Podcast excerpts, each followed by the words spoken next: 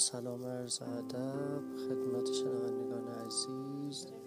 موضوع امروز ما درباره پنیک و حملات عصبی است. باید بدونیم که پنیک یه چیز خیلی معمولیه یعنی در مواجهه باهاش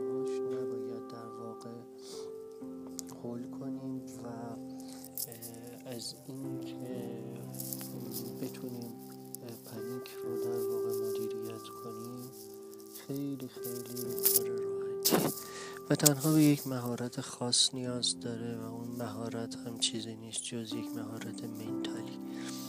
به این صورت که ما در واقع میایم با توجه به سیستم اعصاب مرکزیمون میایم و این موضوع رو میایم در واقع مدیریت می‌کنیم. مدیریت کردن این امر به این صورته که ما ساخت یک محیط آرام برای زمانی که پنیک برامون رخ میده. خیلی مهم و حیاتیه در واقع ما با درست کردن اون محیط هم برای روح هم برای جسم این کمک را می‌کنیم که بتوانیم پنیک را کنترل درمان و مهار کنیم. حال برای کنترل پنیک چه باید کرد؟ ابتدای امر این که نباید شخص شخصی که دچار پنیک میشه خودش رو گم کنه.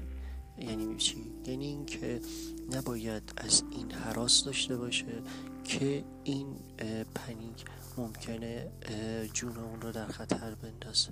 نه این فقط به فقط یک حمله عصبیه و چیزی غیر از این نخواهد بود. با تشکر.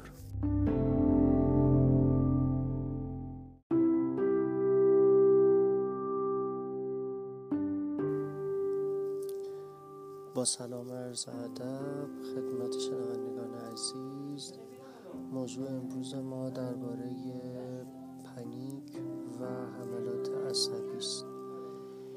باید بدونیم که پنیک یه چیز خیلی معمولیه یعنی در مواجهه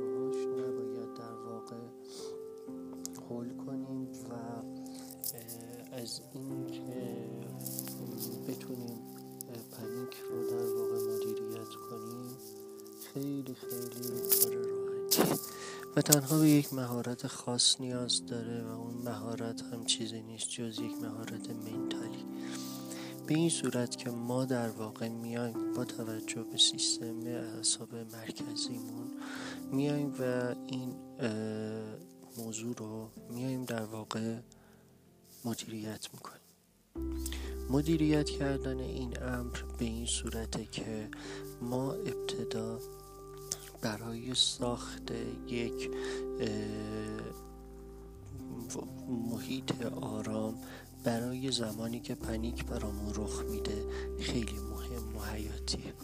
در واقع ما با درست کردن اون محیط هم برای روح هم برای جسم این کمک را می‌کنیم که بتوانیم پنیک را کنترل درمان و مهار کنیم. حال برای کنترل پنیک چه باید کرد؟ ابتدای امر این که نباید شخص شخصی که دچار پنیک میشه خودش رو گم کنه. یعنی چی؟ یعنی اینکه نباید از این حراس داشته باشه که این پنیک ممکنه جون اون رو در خطر بندازه. نه این فقط به فقط یک حمله عصبیه و چیزی غیر از این نخواهد بود. با تشکر.